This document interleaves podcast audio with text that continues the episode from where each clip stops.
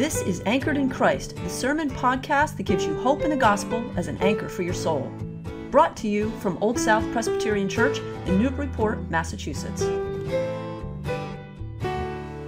Morning, everyone. Our second scripture reading is just one verse. It's a very short verse from the end of the book of Deuteronomy, but it's going to set the table for today's message, so let me share it with you now. Deuteronomy chapter 34, verse 8. The Israelites grieved for Moses in the plains of Moab for 30 days until the time of weeping and mourning was over. May God bless this reading of His word to our understanding and to the changing of our hearts towards Him. Amen. Well, I do want to thank you so much, uh, Beth, for your introduction and for welcoming Donna and I to worship with you today. We feel like this is a, a real privilege for us to join with you. Uh, coming back to the North Shore here gives us a, a feeling of connection for a few different reasons. Um, first of all, our son, as she mentioned, lives in Boston. He's spending the weekend with friends in Gloucester, so we're going to have the opportunity, hopefully, to see him a little later today. But being here also helps me to reconnect with my roots back to my seminary days down at Gordon Conwell. Uh, those were good days for Donna and I, and we remember our time here in the North Shore very, very fondly. We also feel connected because Donna's family traces their roots uh, to the North Shore all the way back to the year 1674 when her ancestor Joseph Allen landed in Gloucester, and later the Allens became a very well known cod fishing family in the North Shore region. So we, we feel a very personal connection being able to come and share with you this morning. I also feel connected because, as Beth mentioned, I just retired after 22 years as the senior pastor of the New Providence Presbyterian Church in central Jersey. We're about 30 miles uh, straight west of Manhattan. So I know what it feels like as a church goes through this season of change and transition. My old church is going through that same season, similar to what you are going through, but they're a little bit ahead of you. Uh, they just finished the search for our new senior pastor, and they did the whole search process during a global pandemic. I mean, going through a pastoral change is hard at any time in normal circumstances, but it's even more complicated when you have to do everything by Zoom meetings and masks and all the rest. But they did it, they got through it, and friends, so will you. I was able to hand the baton of leadership off to the new senior pastor as I stepped into retirement this past month. So I can empathize a little bit with you where, for where you are as a congregation today. Now, who can tell me when was this, this church founded? Just shout it out. 1746. It's right up there. Everybody should have gotten that answer because it's printed right on the wall there. Well, founded by the fam- most famously by the followers of George Whitefield. Well, I hate to tell you, my previous congregation was founded in 1737. So this is a young congregation as far as I'm concerned. But you should know that in the year 1740, the New Providence Church famously did not allow George Whitefield to preach at its church. At that time, they truly were God's frozen chosen, and they were not open to the Holy Spirit as preached by Whitefield. So, consequently, he went to a nearby town where he preached outdoors under a 300 year old oak tree to about a crowd of about 3,000 people. Uh, maybe I'm here today to atone for that mistake. Maybe that's part of why I'm here today. But I tell you that story so that you'll recognize that we also share this sense of what it means to be an historic church. Congregations with a long history. We are a different breed than churches that have just, you know, kind of sprung up more recently. That sense of history is really important, and the weight of that history can be both a blessing and something of a burden, especially in times of uncertainty. An historic church going through change. I know what that's like. Change and transition are very hard, and dealing with all the COVID stuff has just made it that much harder. We've all been through so much these past 16 months. I've heard so many people say, I can't wait until we can just get back to normal. Maybe you've said that. I know that I've said that. I can't wait until we can get back to normal. But here's the problem that normal that we want to go back to, it doesn't exist anymore. It doesn't exist because life just keeps changing. Life is a river, not a lake. It keeps moving, and the COVID crisis brought some dramatic changes to how we work, how we shop, how we connect with people, how we live, and how churches function. And there's no going backwards. There's no way to recreate that old world that existed in February of 2020. And so we have to move forward into some kind of a new normal. Now, we all know that change is constantly happening. Change is actually the normal state of affairs. It's normal for life to keep moving. People buy and sell houses, people lose jobs, people find new jobs, people die, and new little people are born. Students graduate, people retire, pastors retire. People get married, people get divorced. All the stuff of life keeps moving so that you can never go backwards to some idyllic time. Change is normal, but it's the amount of change that makes this season of life just seem so much more stressful. So it's good to be prepared ahead of time for what this next season of transition might be like. And that's why this week and next week I want to talk about one very important principle that I think can help folks cope both personally and as a congregation. How do you cope with a season of major transition? It's a principle from physics called parabolic harmonious oscillation. Now, it took me a long time to learn how to say that without stumbling. Parabolic harmonious oscillation. It's a fancy way of describing when two opposite forces actually work together to create motion. The best example of parabolic harmonious oscillation is a child on a swing set. Think back to when you were a kid playing on the playground, or maybe you taught your own child or a grandchild how to swing. It's not easy to get those motions going. To swing means moving, you have to do two opposite things to get the swing moving. You have to lean back and then kick forward. You have to lean back and kick forward at the same time. You can't do one without the other. Got to lean back and kick forward, or the swing's not going to move. And then you have to reverse it. You have to lean forward and kick back. It's those two opposite motions that actually work together to create motion for the swing. And once you get the hang of it, you can climb higher and higher, and that's what makes swinging so much fun. When going through a season of change, personally or as a church, it's important to kind of lean back but also kick forward. To do these two things at the same time, to lean back and kick forward. And what I mean by that is to lean back into your past, remembering your rich history and celebrating your heritage, understanding where you've been as a congregation, but then simultaneously, you have to kick forward embracing a renewed vision for the future and for the life of the church to come.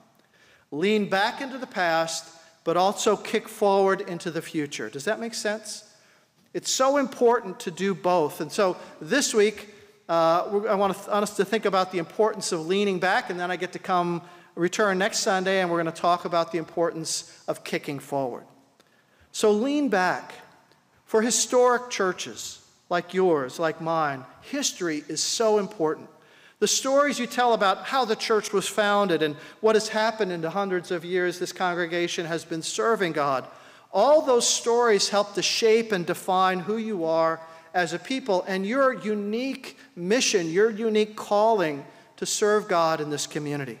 And it's important to tell those stories about the good times and maybe the not so good times, because celebrating, remembering that history helps you to know who you are and what you really stand for, what you really value, because the past shapes the present.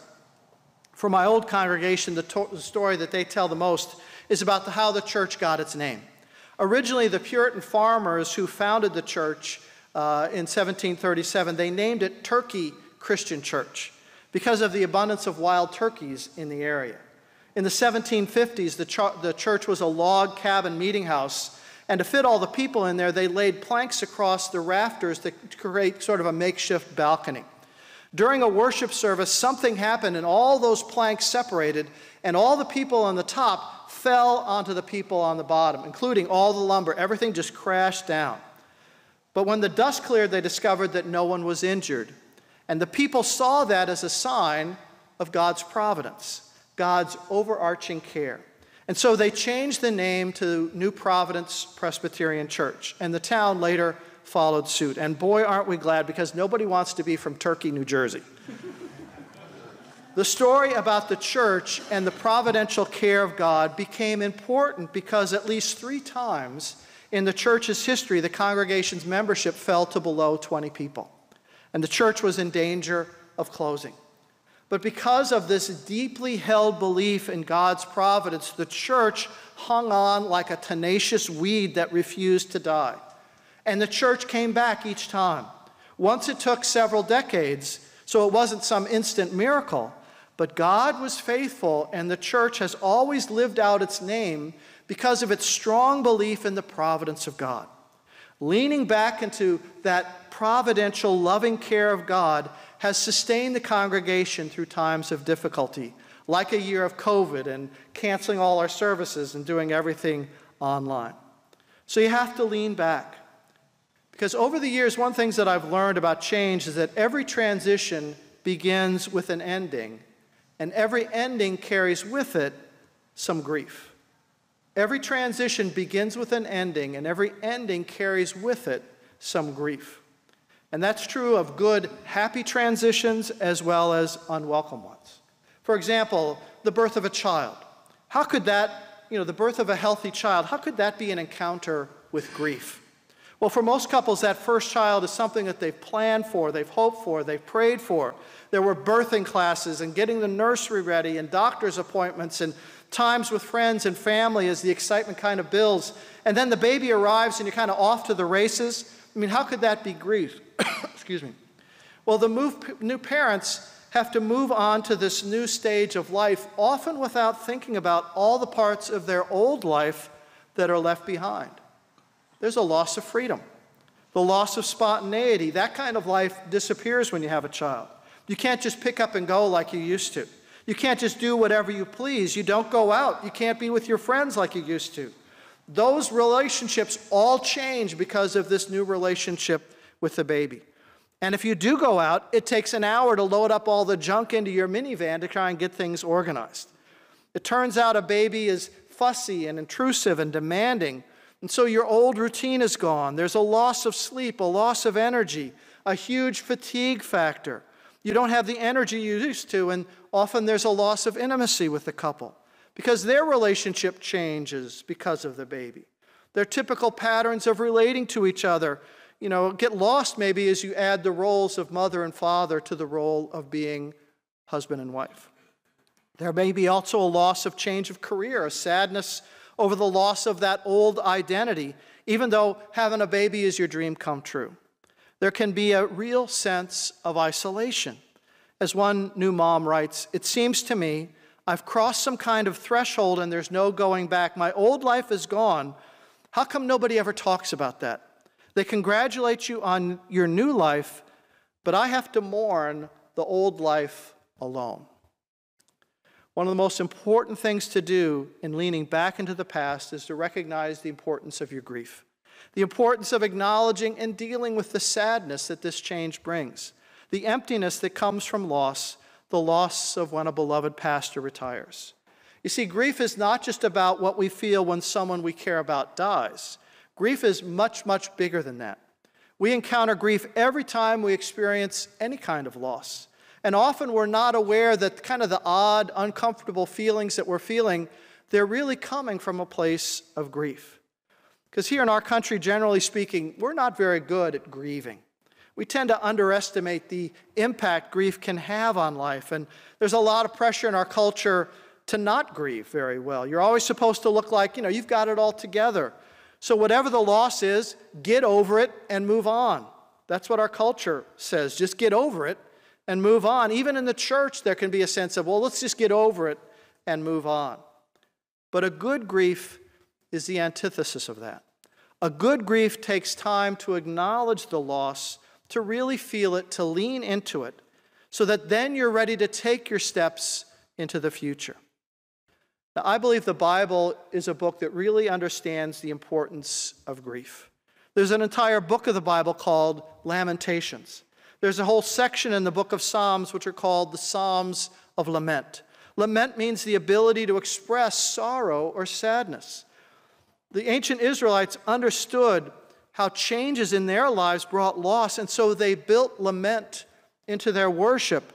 And into the New Testament, we all take great comfort in verses like John 11 35, which describes so eloquently and so simply Jesus' reaction to the news of the death of his good friend Lazarus. Two words Jesus, what?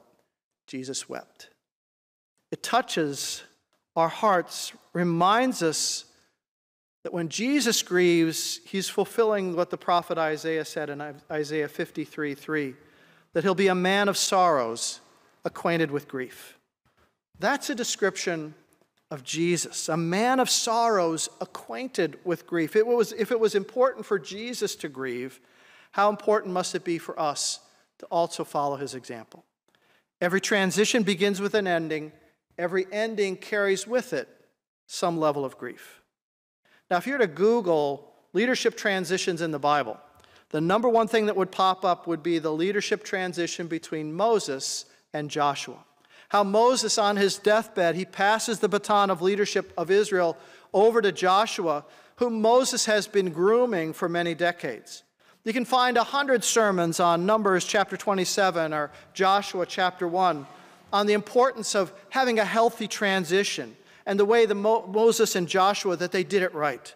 The rituals, the blessing of the priest Eleazar, God's anointing on Joseph's life.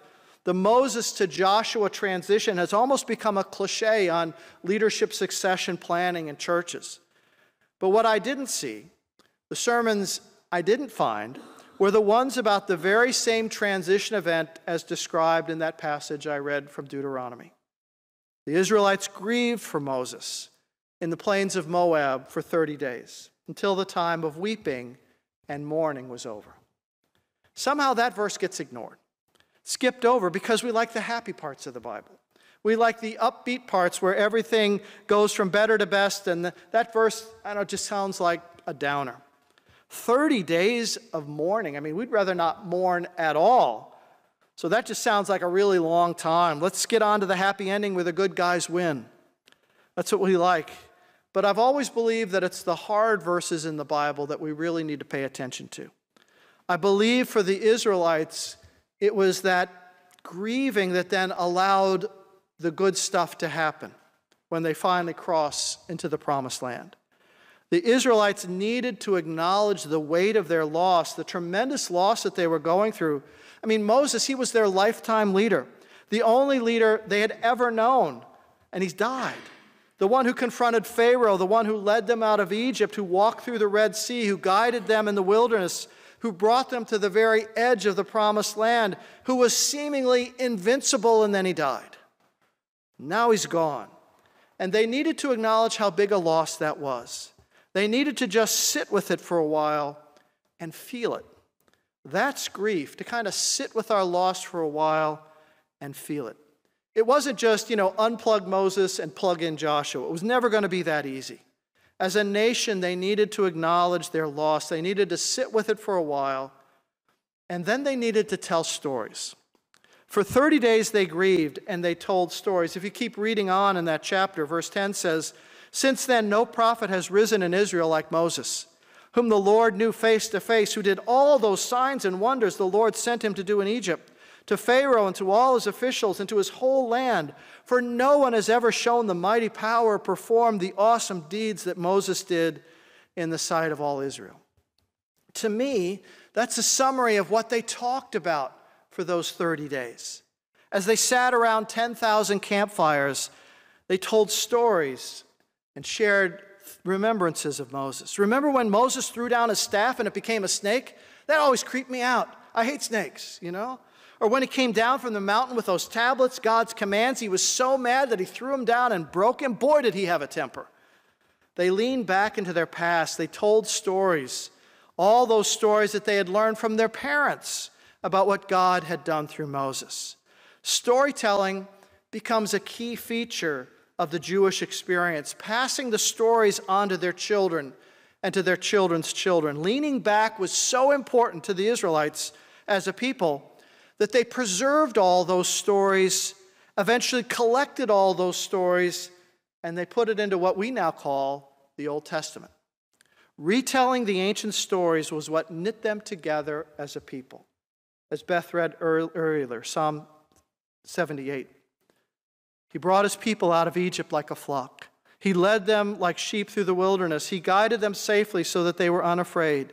But the sea engulfed their enemies, and so he brought them into the border of his holy land, to the hill country his right hand had taken. He drove out nations before them, allotted their lands to them as an inheritance, and he settled the tribes of Israel in their homes.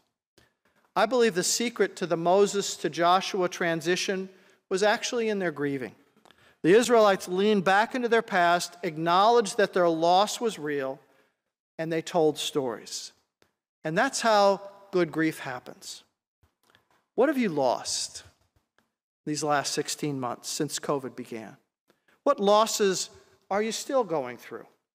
What losses might be coming in the months ahead? That's really important to think about individually, but also as a congregation. And I really want to encourage you don't rush past this.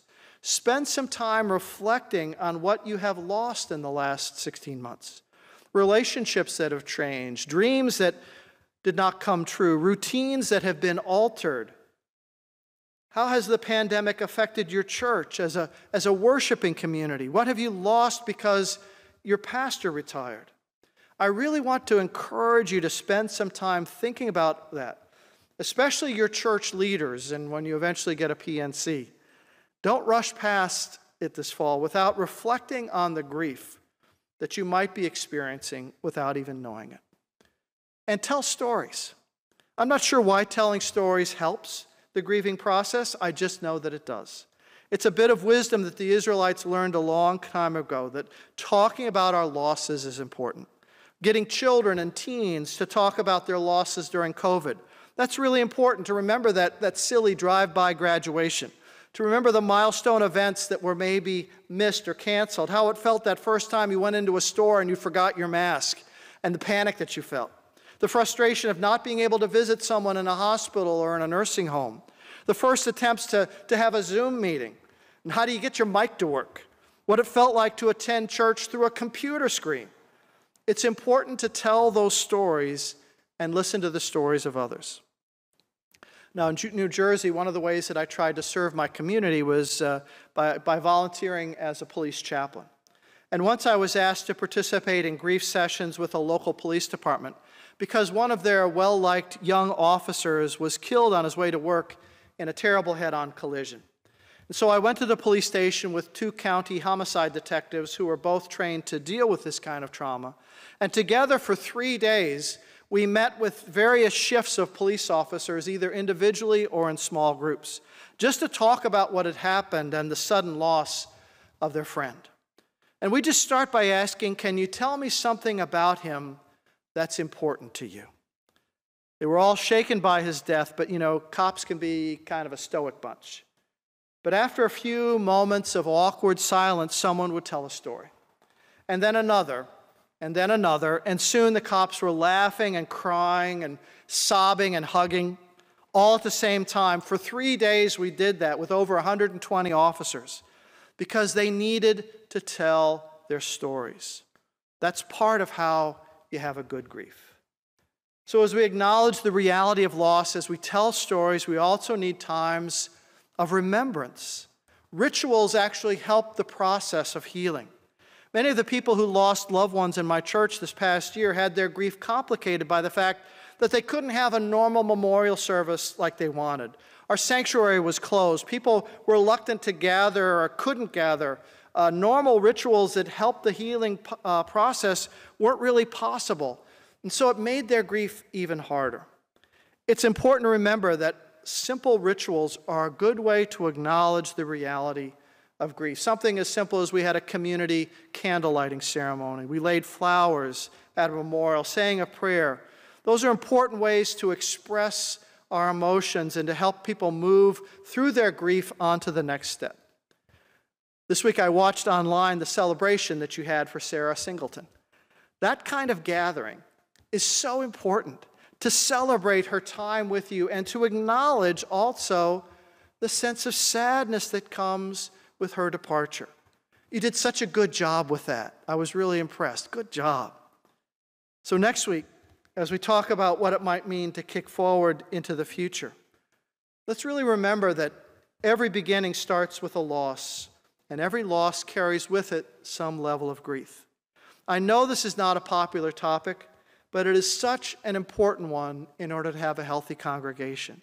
As individuals and as families, as a community, as a church family, we all need to follow this pattern of ancient Israel, acknowledge the reality of what we are leaving behind, tell each other stories that will help ease the passage to the new normal. And then you can begin to turn the page and experience hope in a brighter future. It is coming with God's help, and I know you'll be ready. Let's pray. God, we just thank you for the fact that you walk us through all the various seasons of life. You do never abandon us, you never lose track of us. Nothing is ever a surprise to you. You know what it's been like for each and one of us. Our stories are all different for this past year, trying to navigate. I can't even remember all the struggles that we went through 9, 10, 11 months ago. Maybe that's a blessing not to have to remember everything. But Lord, we know that you were in it with us, and as we look to the future, we know that you are in that too. So help us to have confidence in you and just to take the next step as you lead us into the fall. Thank you for this time in your word, and may it be a blessing to us throughout this week. We ask this in Jesus' name. Amen.